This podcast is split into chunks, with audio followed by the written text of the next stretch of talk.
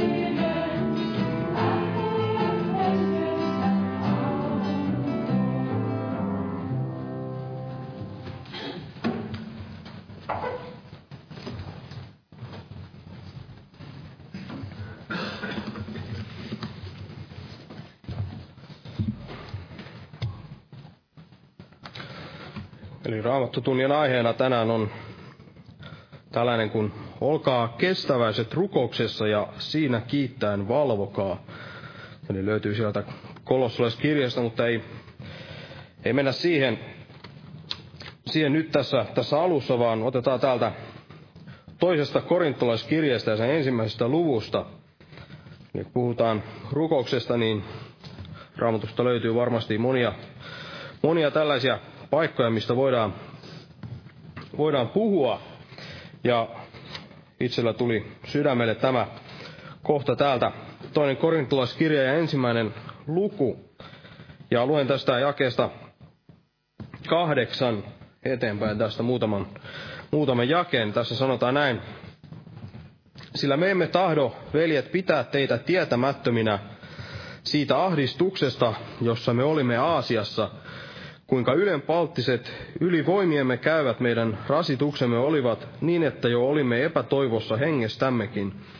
Ja itsemme jo luulimme olevamme kuolemaan tuomitut, ettemme luottaisi itseemme, vaan Jumalaan, joka kuolleet herättää. Ja hän pelasti meidät niin suuresta kuoleman vaarasta ja yhä pelastaa, ja häneen me olemme panneet toivomme, että hän vielä vastakin pelastaa.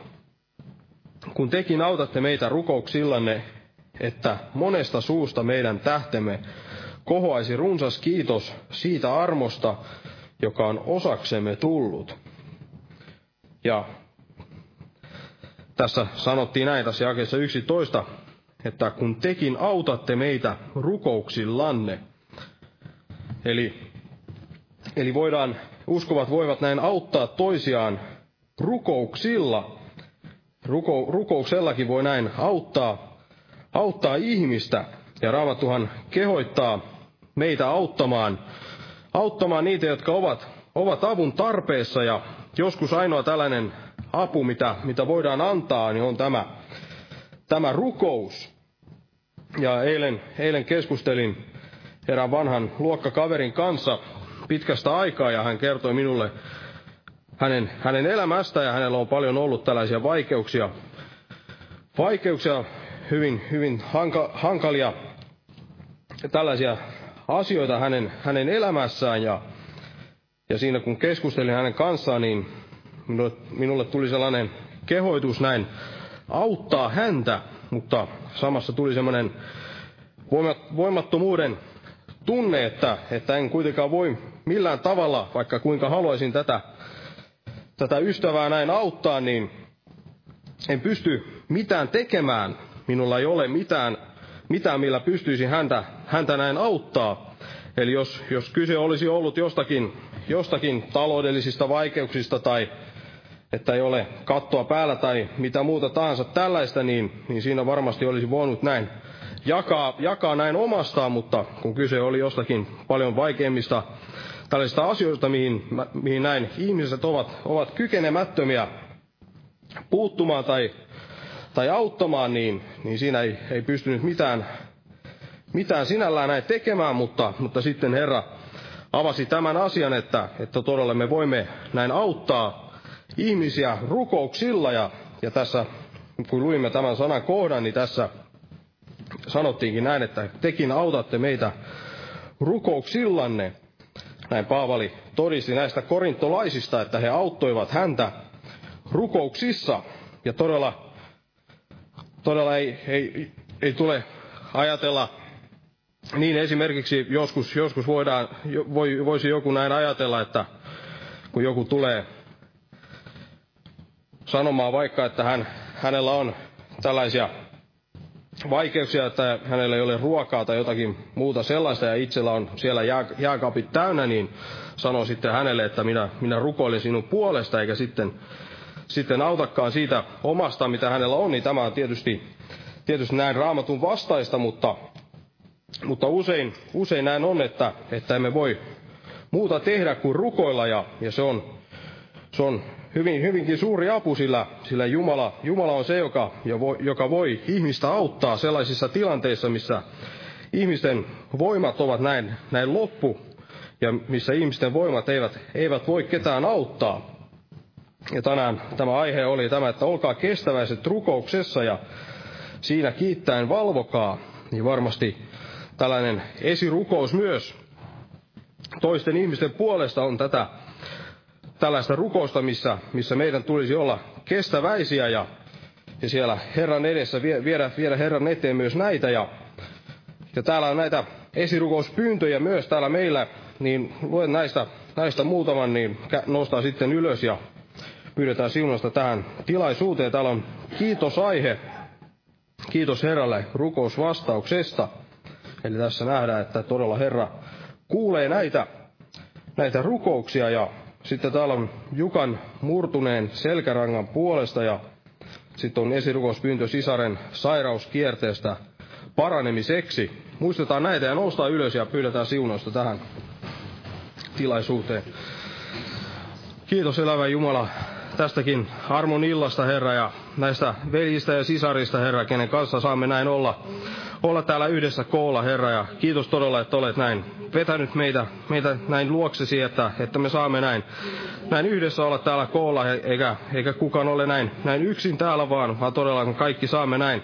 Kiittää siitä sinun veresi työstä, Herra, mikä sinä sovitit, kun sinä sovitit näin kolkalta ristillä meidän jokaisen synnin, Herra, me saamme täällä olla näin kiittämässä ja, ja tulla näin kuulemaan, kuulemaan lisää sinun ihmetteosta ja, ja siitä, sitä sinun sanasi, sanasi leipää syömään, Herra, että me saisimme näin kasvaa tässä, tässä uskonvaelluksessa, Herra. Ja sinua todella veli, joka tulee näin, tai veljet, jotka tulevat puhumaan tässä, tästä aiheesta tänä iltana, Herra, ja voitele heidät pyhällä hengelläsi, Herra, ja kiitos todella, että, että olet näin antanut meille tämän, tämän rukouksen, että me voimme näin sen kautta näin tulla sinun eteesi ja puhua sinulle ja pyytää sinun apuasi, Herra. Ja kiitos todella, että olet rukouksia kuuleva Jumala, niin kuin niin monesti olemme saaneet sen todeta, Herra. Ja kiitos todella, että, että tänäkin iltana näin, näin kuulet monien, monien rukoukset ja, ja ku, autat todella myös tässä, tässä tilaisuudessa, Herra, ja jäät näin siunaamaan tätä tilaisuutta Jeesuksen Kristuksen nimessä.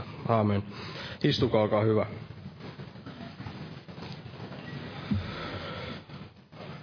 Sitten näitä, näitä kokouksia on tässä vielä, eli huomenna ja yli huomenna on näitä päivärukoushetkiä täällä kello 12 ja perjantaina rukouskokous kello 19. Ja minulle ei ole ilmoitettu mitään näistä viikonlopun kokouksista, mutta muistaakseni lauantai oli se jouluaatto, niin voi olla, että silloin ei ole, mutta, mutta kannattaa varmaan käydä netissä tarkistamassa, eli laitetaan sinne mahdollisimman pian nämä kokoukset sitten, että saamme kaikki tietää, että onko viikonloppuna millaiset nämä, nämä kokoukset.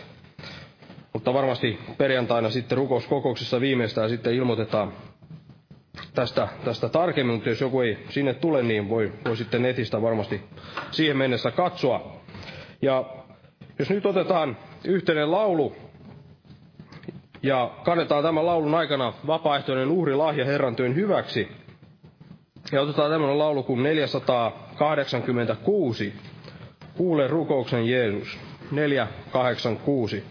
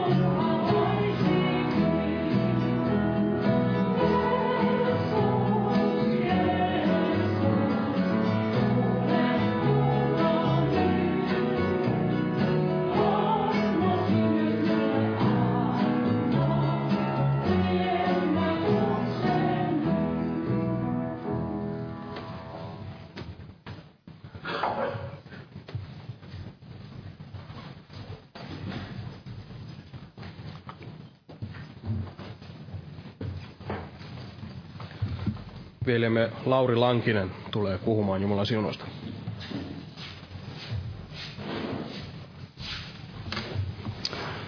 Rauhaa kaikille.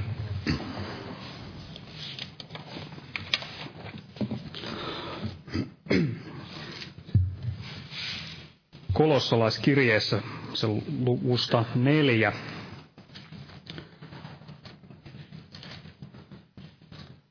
Kolossalaiskirjan luku neljä ja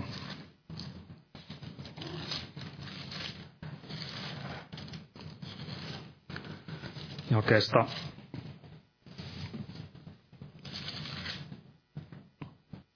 jakeesta kaksi. Jeesuksen nimessä. Olkaa kestäväiset rukouksessa ja siinä kiittäen valvokaa. Rukoilen samalla meidänkin edestämme, että Jumala avaisi meille sanan oven, puhaksemme Kristuksen salaisuutta, jonka tähden minä myös olen sidottuna, että minä sen ilmoittaisin niin kuin minun tulee puhua. Olkaa kestäväiset rukouksessa ja siinä kiittäen valvokaa. Kestäväisyys, niin varmasti sen, senkin takia, että tämä apu tulee vain Herralta. Ja kiitos sen takia, koska Herra pitää omistansa huolen. Kestävyys ei ole siis turhaa, eikä kiitos ole turhaa.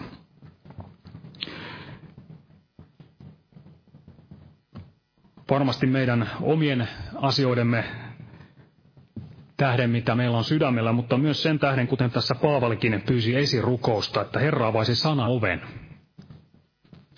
Eli Jumala pääsisi toimimaan näin omassa elämässä, mutta myös, että esirukouksissa voitaisimme kantaa veljiä ja siskoja heidän asioissaan ja Jumalan valtakunnan työn tähden.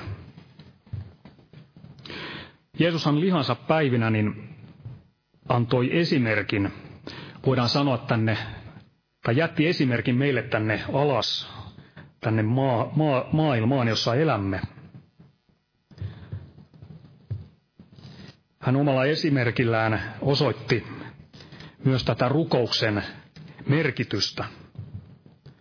Hebrealaiskirjeessä viidennessä luvussa, jakessa seitsemän, niin mainitaan, että ja lihansa päivinä hän väkevällä huudolla ja kyynelillä uhrasi rukouksia ja anomuksia sille, joka voi hänet kuolemasta pelastaa, ja hänen rukouksensa kuultiin hänen Jumalan pelkonsa tähden.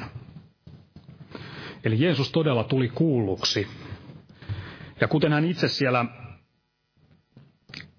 Syykkar, Syykkarin kaivolla tälle naiselle sanoi, että tulee rukoilla hengessä ja totuudessa. Ja että sen kaltaisia rukoilijoita isä tahtoo. Niin Jeesus tämänkin täydellisesti osoitti.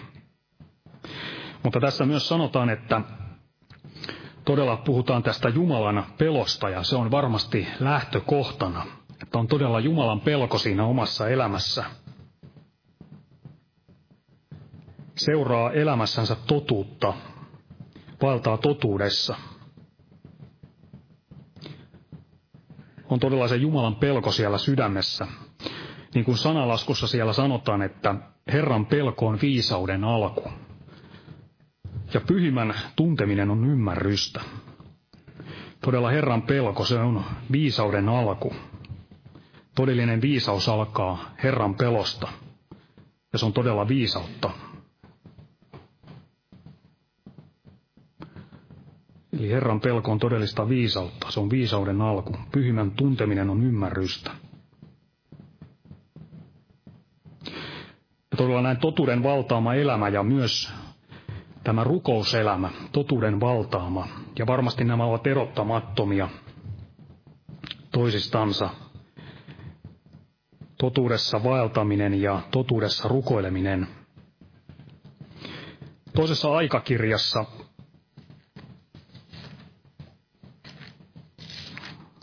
luvussa 15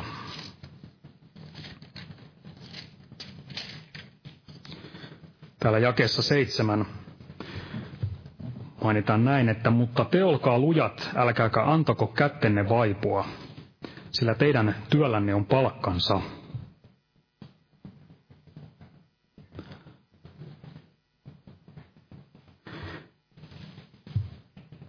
Älkää antako kättene vaipua, sillä teidän työllänne on palkkansa. Ja näin varmasti Herra jokaiselle, jokaista omansa kehottaa, innottaa. Ei vaipua Herran tahdon tekemisessä. Ja varmasti se sisältää myös ojentautumisen tähän Herran puoleen, Herran puoleen kestävässä rukouksessa, todellisessa Herran kasvojen etsimisessä. Raamatussahan puhutaan niistä Mooseksen käsistä, kuinka ne alkoivat väsymään ja kuinka hän sai apua käsien kannattamiseen. Ja varmasti kuvalta osaltaan tätä kestävää rukousta ja sen sydämen ojentautumista Herran puoleen kestäväisyydessä. Kuva siitä Herrassa kiinni pitämisestä.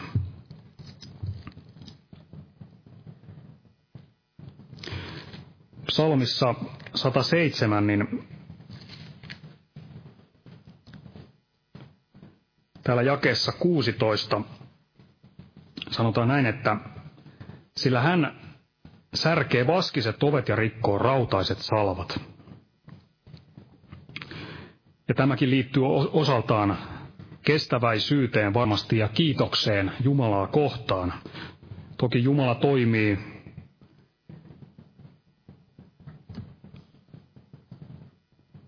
toimii monella tapaa, mutta myös tämäkin täällä apostolien teoissa niin osoittautui todeksi, kuinka siellä kirjaimellisesti Paavalin ja Siilaan kohdalla, näiden vankien kohdalla, niin paskiset ovet särkyivät ja rautaiset salvat rikkoutuivat. Siellähän he olivat todella kestäväisiä ja kiittivät näin Jumalaa kaikesta siitä heitä kohdanneesta kohdanneesta kaikesta ahdistuksesta ja vainosta.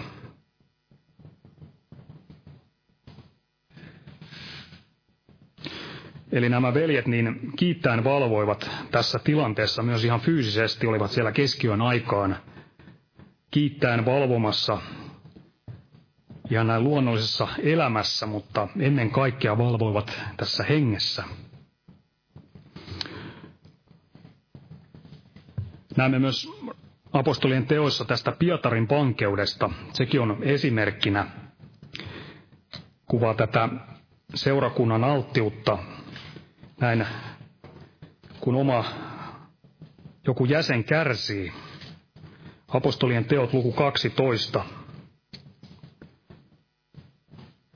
Siellä tämä Herodes aikoi pistää tämän Pietarin siellä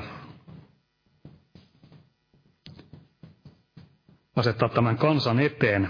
Täällä sanotaan, niin pidettiin siis Pietaria vankeudessa, mutta seurakunta rukoili lakkaamatta Jumalaa hänen edestänsä. Ja tässäkin niin Jumala todella ihmeellisesti vastasi. Eli kestäväisyys myös kaikkien pyhien puolesta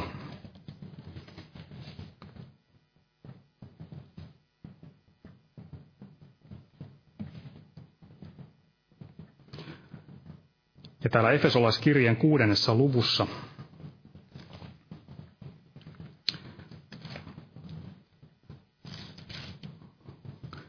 kuudes luku ja täällä jakessa 18 sanotaan, ja tehkää tämä kaikella, rukouksella ja anomisella, rukoilen joka aika hengessä, ja sitä varten valvoen kaikessa kestäväisyydessä ja anomisessa kaikkien pyhien puolesta. Eli hengellinen sotaasu näin siihen tulee olla puettuna ja tehdä kaikilla rukouksella ja voisi näin sitten kestäväisyydessä ja anomisessa niin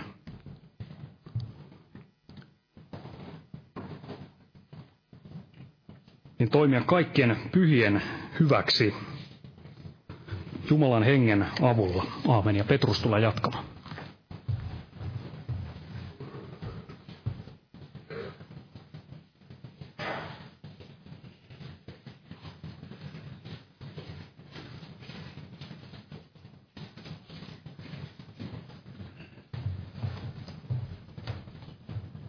Rauhaa kaikille.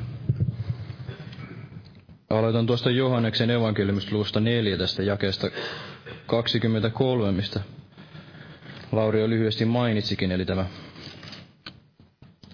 totiset rukoilijat. Täällä sanotaan, että mutta tulee aika ja on jo, jolloin totiset rukoilijat rukoilevat isää hengessä ja totuudessa. Sillä sen kaltaisia rukoilijoita myös isä tahtoo. Ja minkälaista on sitten tämä tällainen totinen rukoilija? Rukoilee hengessä ja totuudessa. Totinen rukoilija ei varmasti rukoile alinomaa itsensä puolesta, vaan se on tällaista rukousta, joka suuntautuu sinne Jumalaan. Suuntautuu ylöspäin ja se suuntautuu, se suuntautuu ympärille. Ikään kuin näin niin kuin Jeesus sanoi, että rakasta Herraa kaikesta mielessä, kaikesta sydämessä, kaikesta ymmärryksestä ja lähimmäistäsi niin kuin itseäsi. Mutta tämä nykyinen evankeliumihan tahtoo kääntää tämänkin niin, että rakasta juuri itseäsi. Mutta eihän siellä niin sanota, vaan rakasta lähimmäistäsi niin kuin itseäsi. Tämä itsensä rakastaminen on ikään kuin luonnollista. Ihminen luonnostaan pitää huolta siitä lihasta ja, tai tästä omasta ruumiistaan ja näistä omista tarpeistaan. Siihen ei tarvitse sinänsä sen enempää kiinnittää ikään kuin huomiota ja näin tavoitella sitten itselleen näitä rikkauksia, niin kuin tämä menestysteologia tekee, ja pitää, pitää sitten vain tästä itsestään huolta ja korottaa sitä itseään, vaan Raamattu kehottaa juurikin pitämään huolta lähimmäisestä ennemmin kuin itsestään. Automampi on antaa kuin ottaa. Eli varmasti tällainen totinen rukous, totinen rukoilija, niin se on tällainen totinen esirukoilija. Ei oman itsensä puolesta, vaan tämän jumalattoman maailman puolesta ja tämän seurakunnan puolesta, veljeä ja sisarten puolesta. Ja se suuntautuu tänne Jeesukseen, Jeesukseen, meidän uskon alkajamme ja täyttäjämme, jolta tulee tämä kaikki hyvä anti. Eli Jeesukselta lähtee se viisaus, voima ja neuvo, ja kaikki rukous varmasti alkaa sieltä, että pyydämme häneltä ja annamme tien, tiemme hänen haltuunsa ja rukoilemme häneltä sitä neuvoa viisautta, koska hän on ainoastaan se, joka voi auttaa, niin kuin velikin tässä alussa puhui, että usein ne ihmisten keinot loppuvat kesken ja näinhän se Jumala myös tahtoo toimia meidän elämässämme, että kaikki kunnia tulisi hänelle – itse olen ainakin kokenut juuri tällaista monta kertaa elämässä, että haluaisi niin paljon tehdä, tehdä jotain ja toimia jonkun hyväksi, mutta sitten huomaa, että kaikki ne omat keinot, omat keinot, niin ne, ja ne omat tiet sitten auttaa jotain henkilöä, niin ne käyvät sitten ikään kuin loppuun. Ja Jumala ne sitten ajaa jollain tavalla umpikujaan. Ja sitten Jumala pääseekin itse toimimaan. Ja hän toimiikin sitten valtavalla ja ihmeellisellä tavalla. Ja paljon suuremmalla tavalla kuin itse olisi koskaan sitten kuvitellutkaan. Ja täällähän sanotaan Jeesuksesta täällä Jesajan kirjassa luvussa yhdeksän ja viisi, että sillä lapsi on meille syntynyt, poika on meille annettu, jonka hardioilla on herraus. Ja hänen nimensä on ihmeellinen neuvonantaja, väkevä Jumala, iankaikkinen Isä, rauhan ruhtinas ja edelleen luvusta 11 jakeesta 2. Ja hänen päällänsä lepää Herran henki, viisauden ja ymmärryksen henki, neuvon ja voiman henki, tiedon ja Herran pelon henki. Hän halajaa Herran pelkoa, ei hän tuomitse silmän näöltä, eikä jaa oikeutta korvan kuulolta, vaan tuomitsee vaivaiset vanhurskaasti ja jakaa oikein oikeutta maan nöyrille, Suunsa sauvalla hän lyö maata, surmaa jumalattomat huultensa henkäyksellä.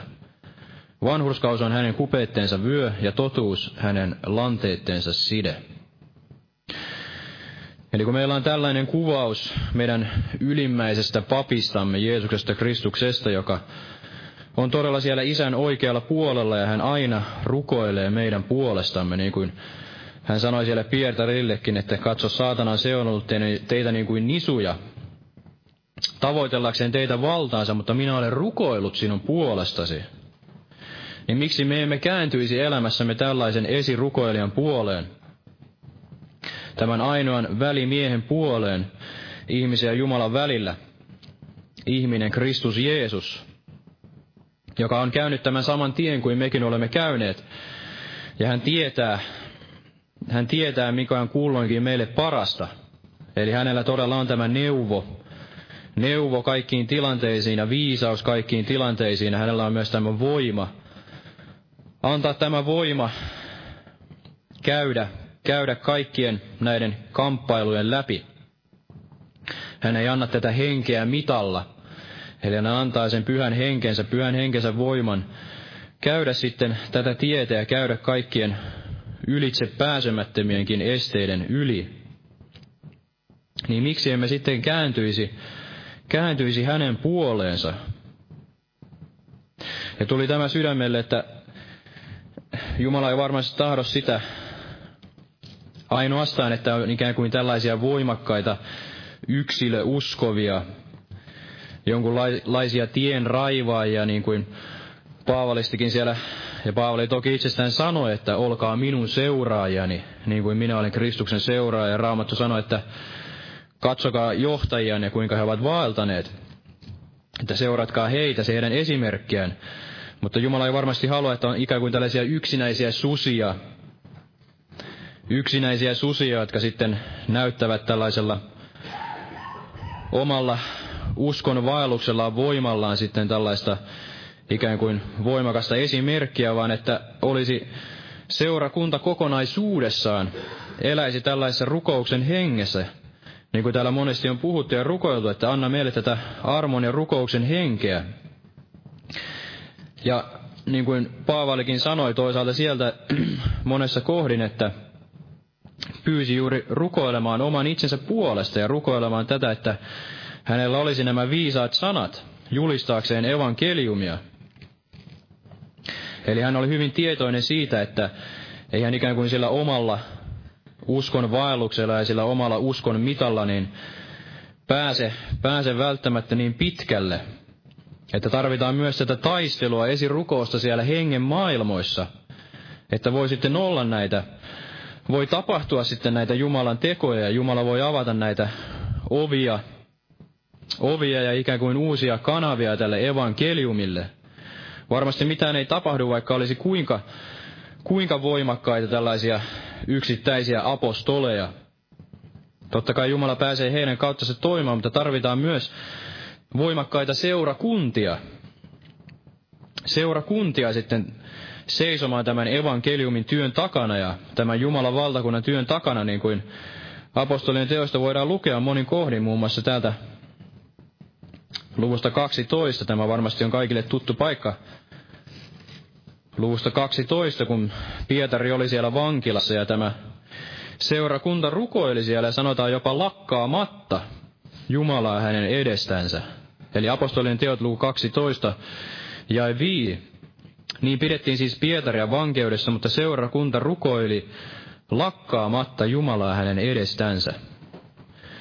Ja mikä ihmeellistä, ja yöllä sitä päivää vasten, jonne Herodeksella oli aikomus viedä hänet oikeuteen, oikeuden eteen, Pietari nukkui kahden sotamiehen välissä, sidottuna kaksilla kahleilla, ja vartijat vartioitsivat oven edessä vankilaa. Eli yöllä, yöllä sitä päivää vasten, ja kuinka sitten tässä tapahtui, enkeli ilmestyi Pietarille, ja hän pääsi täältä vankilasta, ja hän sitten meni tänne Marian Johanneksen äidin taloon. Luen tästä jakeesta 11, kun Pietari tointui, sanoi hän, nyt minä totisesti tiedän, että Herra on lähettänyt enkelinsä ja pelastanut minut Herodeksen käsistä ja kaikesta, mitä Juudan kansa odotti. Ja päästyään siitä selville hän kulki kohti Marian Johanneksen äidin taloa, sen Johanneksen, Johanneksen jota myös Markukseksi kutsuttiin. Siellä oli monta koolla rukoilemassa. Ja kun Pietari kolkutti eteisen ovea, tuli siihen palvelijatar nimeltä Roode kuulostamaan. Ja tunnettuaan Pietarin äänen hän iloissansa ei avannut eteistä, vaan juoksi sisään ja kertoi Pietarin seisovan portin takana. He seisovat hänelle, sinä hourit, Mutta hän vakuutti puheensa todeksi. Niin he sanoivat, se on hänen enkelinsä. Mutta Pietari kolkutti yhä, ja kun he avasivat, näkivät he hänet ja hämmästyivät. Niin hän viittasi kädellään heitä vaikenemaan ja kertoi heille, kuinka Herra oli vienyt hänet ulos vankeudesta ja sanoi, ilmoittakaa tämä Jaakobille ja veljille, ja hän lähti pois ja meni toiseen paikkaan. Eli oli yö siellä, kun nämä ihmiset olivat rukoilemassa, nämä veljet ja sisaret täällä Marian Johanneksen äidin kotona. Ja kun Jumala sitten oli toiminut, niin ensinnä tämä Pietari itsekään ei ihan käsittänyt, että mitä oli tapahtumassa. Ja lopulta sitten nämäkin, jotka olivat rukoilemassa varmasti Pietarin puolesta, niin he hämmästyivät. Ja ajattelevat, että tämä, joka toi tämän sanoman Pietarin vapautumisesta, niin oli houri. Eli silloin kun Jumala alkaa toimia, niin hän saattaakin toimia äkisti ja valtavalla tavalla. Ja niin, että me emme sitten ihan ymmärräkään, että mitä todella on tapahtunut. Ja Jumala, hänellä on sitä, hän ei todella anna henkeä mitalla ja hän tekee näitä ihmeitä ilman määrää. Silloin kun hän toimii, niin hän voi toimia yliluonnollisella tavalla. Ja hän vastaa näihin rukouksiin. Mutta todella tarvitaan varmasti myös tällainen seurakunta, joka rukoilee. Olisiko näin käynyt, jos ei olisi ollut tätä seurakuntaa rukoilemassa? Kuinka olisi Pietarin sitten käynyt? Olisiko hän virunut siellä vankilassa ehkä pidempään, emme tiedä.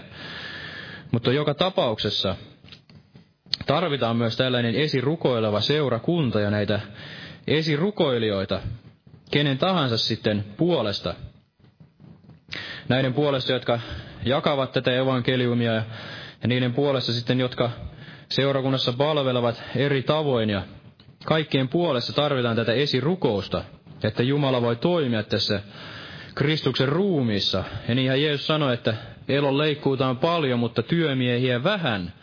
Rukoilkaa siis, että Herra lähettäisi näitä työmiehiä elon leikkuuseen. Eli me voimme aina rukoilla, rukoilla, että Jumala lähettää. Jumala lähettää, jos ei meitä itseämme, niin sitten hän valitsee ne, jotka hän tahtoo ja lähettää. Mutta tietysti tulee ensisijassa olla itse valmis, valmis vastaamaan kutsuun ja lähteä. Ja sitten tässä heti seuraavassa luvussa luemme tästä apostolien teoista.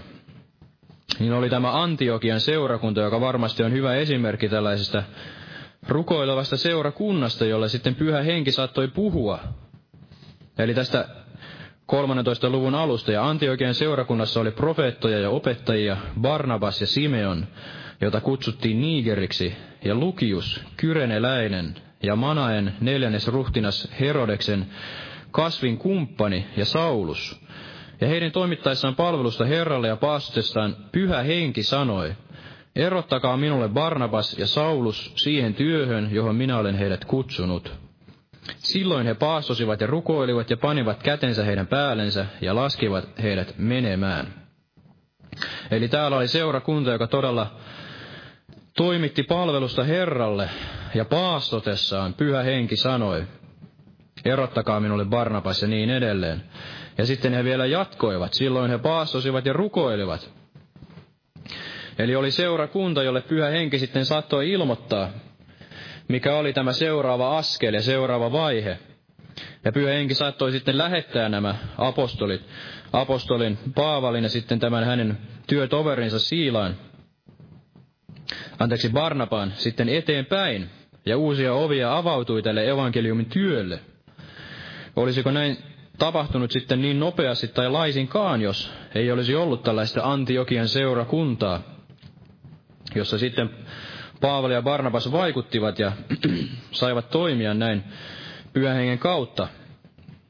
Ja tämä seurakunta sitten vuorostaan rukoili heidän puolestaan. Heidän puolestaan, että he voisi avautua tämä evankeliumin ovi. He saattoivat sitten kulkea eteenpäin.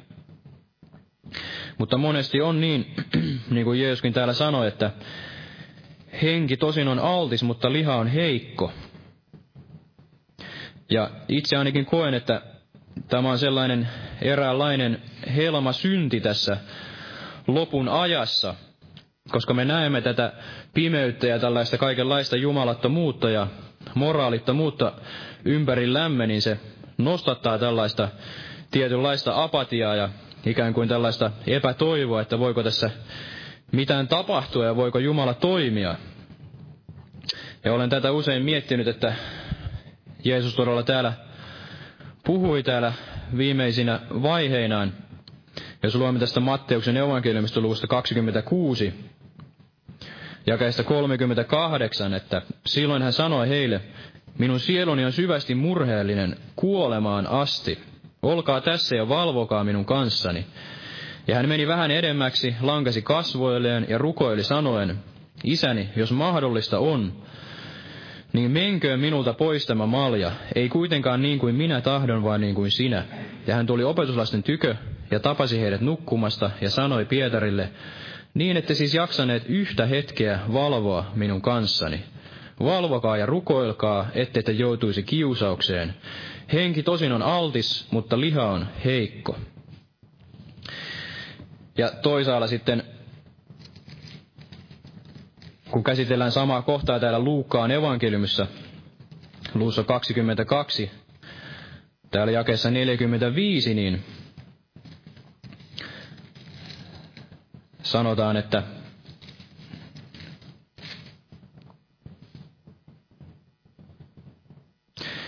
Eli Luukkaan evankeliumin luku 22 ja 45, että ja kun hän nousi rukoilemasta ja meni opetuslaisensa tykö, tapasi hän heidät murheen tähden nukkumasta.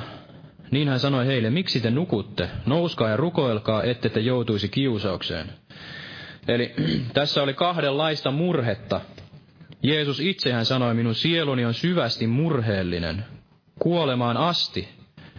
Mutta hän itse näytti tällä esimerkillään, että ei tullut ikään kuin kääntyä tähän maailman mukaiseen murheeseen, eli murehtia sitten tästä kaikesta ympärillä tapahtuvasta. Saatika sitten sitä, että murehtii vain niistä omista tarpeistaan. Omista tarpeistaan, niin kuin Raamattu sanoi, että tämä maailman mukainen murhe, niin se tuottaa kuoleman. Mutta Jumalan mielen mukainen murhe, niin se tuottaa parannuksen. Eli on olemassa tällaista kahden, kahdenlaista murhetta. Murhetta siitä, että tämä Jumalan tahto tapahtuu. Jumalan tahto tapahtuisi omassa elämässä ja näin sitten seurakunnan elämässä ja Jumala pääsisi toimimaan. Ja Jeesus itse varmasti murehti, murehti tällä oikealla tavalla, eli hän tahtoi tehdä sen Jumalan tahdon, käydä sen tien aivan loppuun asti. Ja me tiedämme, että hänen tuskansa oli varmasti ylen suuri. Hän lopulta siellä hikoili näitä veripisaroita. Ja hän sanoi, että hän oli syvästi murheellinen kuolemaan asti. Mutta hän kuitenkin taivutti sen sydämensä ja taivutti, taivutti tämän henkensä Jumalan puoleen ja rukoili, ei varmasti oman itsensä tähden, vaan että todella tämä Jumalan tahto tapahtuisi ja hän voisi suorittaa tämän tehtävänsä. Mutta sitten oli nämä opetuslapset, ja olen tätäkin useasti miettinyt, että miksi Jeesus tahtoi, että, että jaksaneet edes yhtä hetkeä rukoilla hänen kanssaan. Jeesus Jumalan poika, miksi hän tarvitsi esirukoilijoita. Mutta ehkä tässäkin on se esimerkki, että Jeesus hän väkevin huudoin ja kyynelin uhrasi rukouksia sille, joka voi hänen sielunsa kuolemasta pelastaa, ja hänkin toisaalta siinä ihmisyydessään niin tarvitsi, tarvitsi tällaista esirukousta. Olisi tarvinnut näiden opetuslastensa tukea tässä tilanteessa, mutta nämä opetuslapset murehtivat. Murehtivat ja olivat ymmällään kaikesta tästä tapahtuneesta. Mutta kiitos olkoon Jumalan, että todella Jeesus, hän näytti tämän esimerkin hän kävi, kävi tämän tien loppuun ja vaikka sitten muut, muut hänet hylkäsivät ja jättivät hänet lopulta yksin, mutta hän näytti meille, että Jumala, Jumala toimii ja Jumala tekee sen tahtonsa. Ja vaikka sitten ympärillä asiat näyttäisivät huonolta ja jopa omalta elämä, omassa elämässä näyttäisi siltä, että kaikki, kaikki kääntyy vain sinne kuolemaa kohti. Mutta kuitenkin Jeesus, hän tällä ristin kuolemalla voitti voitti tämän kuoleman ja voitti nämä kuoleman paulat ja voitti tämän synnin. Eli sekään ei ole este Jumalalle, että asiat elämässä näyttävät menemään täysin pieleen. Se ei ole mikään syy lopettaa rukousta. Se ei ole mikään syy kääntyä tällaiseen murheeseen ja apatiaan, vaan päinvastoin voi olla, että se voitto on juurikin siellä oven edessä. Jumala ilmestyy siellä kaikkein pimeimmällä hetkellä ja hän voi todella muuttaa asiat, asiat sitten silmän räpäyksessä. Ja näin myös Jeesus, hän kävi, kävi siihen voittoon. Ja hän asetti todella nämä pimeyden henkivallat sitten julkisen häpeän alaiseksi. Ja hän sai tämän voiton riemun lopulta. Ja hän näytti tällä omalla tiellään sen esimerkin. Ja tuli mieleen tämä Abraham ja Loot. Abraham ja Loot täältä ensimmäistä Mooseksen kirjasta, jos luemme lyhyesti täältä luvusta 18. Abraham ikään kuin tällaisena uskon esikuvana. Uskon esikuvana ja toisaalta sitten Loot tällaisena lopun ajan kristityn esikuvana, joka on sitten kääntynyt ehkä enemmän rukoilemaan vain oman itsensä puolesta ja murehtii. Siellä sanotaan, että Lootkin hän kuitenkin oli vanhurskas. Hän oli vanhurskas mies ja hän kiusaantui siellä vanhuskaassa sielussaan kaiken tämän tähden, mitä hän näki siellä ympärillään. Eli hänkin oli kiusaantunut. Hän tiedosti tämän kaiken pimeyden, mutta ilmeisesti hän ei sitten ollut siellä puhunut näille läheisilleen, koska me tiedämme, että he todella vain nauroivat. Nauroivat hänelle, kun hän sitten lopulta yritti heitä varoittaa. Eli Loot hän oli kääntynyt, hän istui siellä kaupungin portissa ja yritti näin sitten inhimillisesti kääntää näitä asioita, asioita ehkä parempaan päin tai vaikuttaa, vaikuttaa siellä yhteiskunnassa, ehkä sitten vaikuttaa tämän oman itsensä ja oman er, perheensä tällaisen elämän puolesta, mutta tämä ei sitten kantanut hedelmää. Eli Raamatussa ei mainita, ei mainita, että Loot olisi siellä rukoillut tämän Sodoman ja Gomorran puolesta, mutta sen sijaan mainitaan, että tämä Abraham, Abraham rukoili. Ja Abrahamille Jumala sitten ilmoitti, ilmoitti tahtonsa. Täällä sanotaan ensimmäinen muodoksen kirjeluku 18, jos Luomme tästä jakeesta 17, ja Herra sanoi, salaisinko minä Abrahamilta, mitä olen tekevä? Onhan Abrahamista tuleva suuri ja väkevä kansa, ja kaikki kansakunnat maan päällä tulevat hänessä siunatuiksi. Sillä minä olen valinnut hänet, että hän käskisi lapsiansa ja perhettänsä, joka jää hänen jälkeensä, noudattamaan Herran tietä ja tekemään sitä, mikä vanhurskaus ja oikeus on, jotta Herra antaisi Abrahamille tapahtua, mitä hän on hänelle luvannut. Niin Herra sanoi, valitushuuto Sodoman ja Gomoran tähden on suuri, ja heidän syntinsä ovat ylen raskaat. Ja sitten täältä jakeesta 32. Tässä Abraham puhuu ja hän sanoi, älköön Herrani vihastuko, että puhun vielä tämän ainoan kerran. Entäs siellä on kymmenen? Hän vastasi. Eli Herra vastasi, niiden kymmenen tähden jätän hävittämättä. Ja Herra lähti pois sen jälkeen, kuin hän oli lakannut puhumasta Abrahamin kanssa, ja Abraham palasi kotiinsa. Eli Abrahamin reaktio oli tämä, kun hän kuuli, kuuli tämän Sodoman ja Gomorran tilan ja mitä Jumala oli sitten suunnitellut tekevänsä. Niin hän ei kääntynyt ikään kuin omaan itseensä ja tällaiseen apatiaan ja synkkyyteen, vaan päinvastoin hän hän halusi esirukoilla jopa vielä tämän Sodoman ja Gomorran puolesta. Että jos siellä olisi kymmenen, kymmenen vanhurskasta, niin Jumala sen vielä säästäisi. Ja Herra lähti pois sen jälkeen, kuin hän oli lakannut puhumasta Abrahamin kanssa. Eli Jumala saattoi puhua, puhua tälle Abrahamille. Mutta oliko hän sitten pystynyt puhumaan Lootille?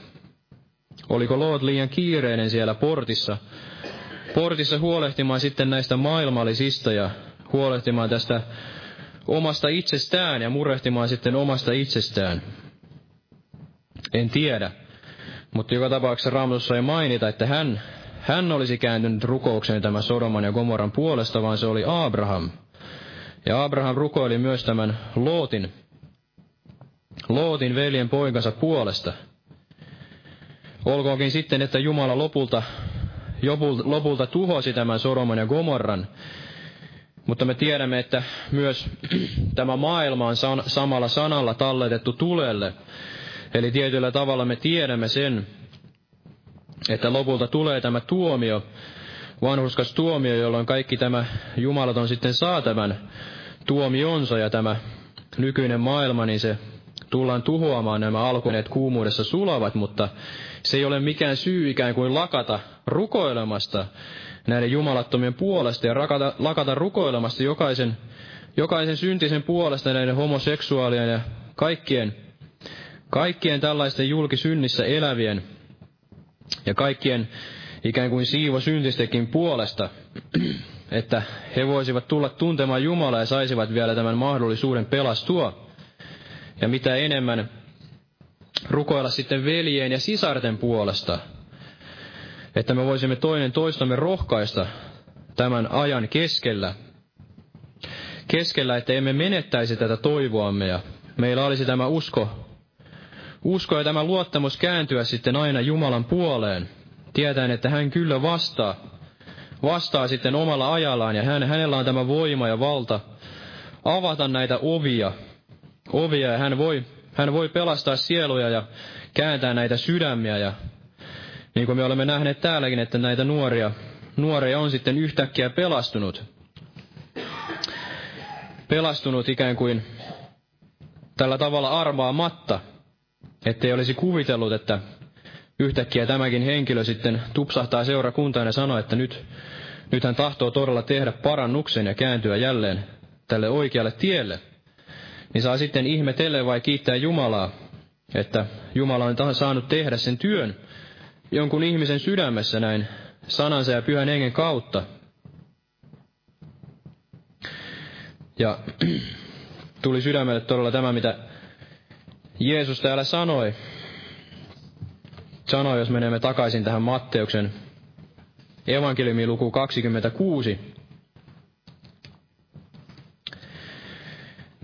Tähän jakeeseen 63 tai jos luetaan tästä 62, Matteuksen evankeliumi, luku 26 ja 62, että silloin ylimmäinen pappi nousi ja sanoi hänelle, etkö vastaa mitään siihen, mitä nämä todistavat sinua vastaan. Mutta Jeesus oli vaiti. Niin ylimmäinen pappi sanoi hänelle, minä vannotan sinua elävän Jumalan kautta, että sanot meille, oletko sinä Kristus, Jumalan poika? Jeesus sanoi hänelle, sinäpä sen sanoit, mutta minä sanon teille, tästä edes te saatte nähdä ihmisen pojan istuvan voiman oikealla puolella ja tulevan taivaan pilvien päällä. Eli Jeesus Kristus, ihmisen poika, istuu siellä, ihmisen poika, Jumalan poika, istuu siellä voiman oikealla puolella. Ja Jumala ei todella anna henkeä mitalla, Anokaa niin teille annetaan, etsikää te löydätte, kolkuttakaa niin ne avataan. Ja Jumala antaa sen pyhän henkensä voiman. Hän vuodattaa sen jokaiseen sydämeen, joka hänen tykönsä kääntyy. Ja hän varmasti tahtoo vuodattaa sitten myös näin seurakunnan elämään. Ja tahtoo, että se, tämä pyhä henki pääsisi toimimaan, toimimaan sitten vapaasti, vapaasti ja avautuisi näitä ovia, ovia evankeliumille. Jumalalla on tämä kaikki valta. Jeesuksella on tämä kaikki valta taivaissa ja maan päällä. Hän on todella siellä voiman oikealla puolella. Ja hän aina elää rukoillakseen meidän puolestamme. Niin miksi me emme rukoilisi häntä ja kääntyisi hänen tykönsä? Rukoilisimme toinen toisemme puolesta ja rukoilisimme tämän pimeän maailman puolesta, että hekin näkisivät tämän valon, sillä Jumalalla on tämä voima, ja tässä evankeliumissa on tämä voima kyllä kääntää ja valaista pimeinkin sydän, ja luo vielä loppuun tähän tästä Jaakobin kirjeestä luvusta yksi, jakeesta seitsemän, tämä jakeen seitsemäntoista. Jokainen hyvä anti ja jokainen täydellinen lahja tulee ylhäältä, valkeuksien isältä, jonka tykönä ei ole muutosta, ei vaihteen varjoa. Eli Jumala kun hän antaa, niin hän antaa aina täydellistä ja hän antaa aina parasta. Ja hän on sama eilen, tänään, iän kaikkisesti. Hänessä ei ole tätä muutosta, ei vaihteen varjoa, vaikka nämä historian siivet, niin ne liitelevät aina sinne tänne ja me emme aina tiedä, tiedä mitä tapahtuu, mutta Jumala, hän on se, Jeesus Kristus, hän on se luja kallio. Hän on se ihmeellinen neuvonantaja, rauhan ruhtinas ja kun me käännymme hänen tykönsä, niin hän voi varmasti vuodattaa sitä voimaansa. Pyhää henkeä hän vuodattaa, hän antaa sitä rauhaa niin, että meillä voi olla tämä yli ymmärryksen käyvä rauha kaiken tämän keskellä, mitä tapahtuu. Ja kun hän toimii, niin hän saattaa toimia sitten yhtäkkiä ja todella ihmeellisellä tavalla. Ja me saimme sitten vain kiittää, kiittää ja ylistää häntä kaikesta tästä. Aamen. Jos noustaan vielä ylös ja rukoillaan ja kiitetään lyhyesti. Kiitos todella Isä Jeesuksen Kristuksen nimessä, että sinä lähdit ainokaisen poikasi Jeesuksen Kristuksen ja hän on todella tämä tie ja totuus ja elämä. Ja hän on näyttänyt meille tämän tien taivaaseen, että anna meille todella tämä, anna meille tämä viisaus, anna meille tämä usko ja anna meille pyhä henki ja kaikki tämä, mitä elämää jumalisuuteen tarvitaan, että voisimme vaeltaa tämän, tämän tien arvollisesti, kutsumuksen mukaisesti, tämän kutsumuksen arvon mukaisesti, että voisimme täyttää tämän tehtävämme ja ennen kaikkea, että voisimme seurakuntana todella toimia, toimia sillä tavalla, kun sinä olet aivoitellut ja voisimme olla siinä seurakunta ruumissa, tässä Kristuksen ruumissa omalla paikallamme ja rukoilisimme toinen toisemme puolesta ja meillä olisi tämä keskinäinen rakkaus näin, että sinä voisit toimia meidän kauttamme ja avata näitä uusia ovia, evankeliumin ovia. Sillä jos sinä avaat, niin kukaan ei voi sulkea ja jos sinä suljet, niin kukaan ei avaa. Ja avaat todella vielä täällä Helsingin kaupungissa ja täällä pääkaupunkiseudulla että näitä ovia avautuu sinun työhösi, että sinun evankeliumi voisi levitä ja loista näihin sydämiin ja tämän pimeän maailman keskelle. Ja anna meille kaikki se rohkeus ja viisaus todella avata myöskin oma suumme ja puhua niitä eläviä sanoja oikeaan aikaan aina oikeille ihmisille. Ja johdata meitä tällä totuutesi tielle. Ja kiitos, että olet johdattanut tähän asti. Ja sinä olet se uskon alkaen täyttäjä ja voit todella saattaa sen alkamasi työn päätökseen, että me emme vaipuisi tällaiseen epätoivoon ja apatiaan eikä minkälaiseen masennukseen, vaan todella voisimme aina kiinnittää katsemme sinne taivaallisiin ja kääntää katsemme sinne ylöspäin ja emme itseemme, vaan ympärillemme ja nähdä todella toisten ihmisten hädän ennen sitä oma, oma, oma, omaa hätäämme ja niin, että pääsisit vaikuttamaan meidän kauttamme näin sanasi ja henkesi kautta. Kiitos Jeesus. Jää vielä siunaamaan loppukokousta. Aamen.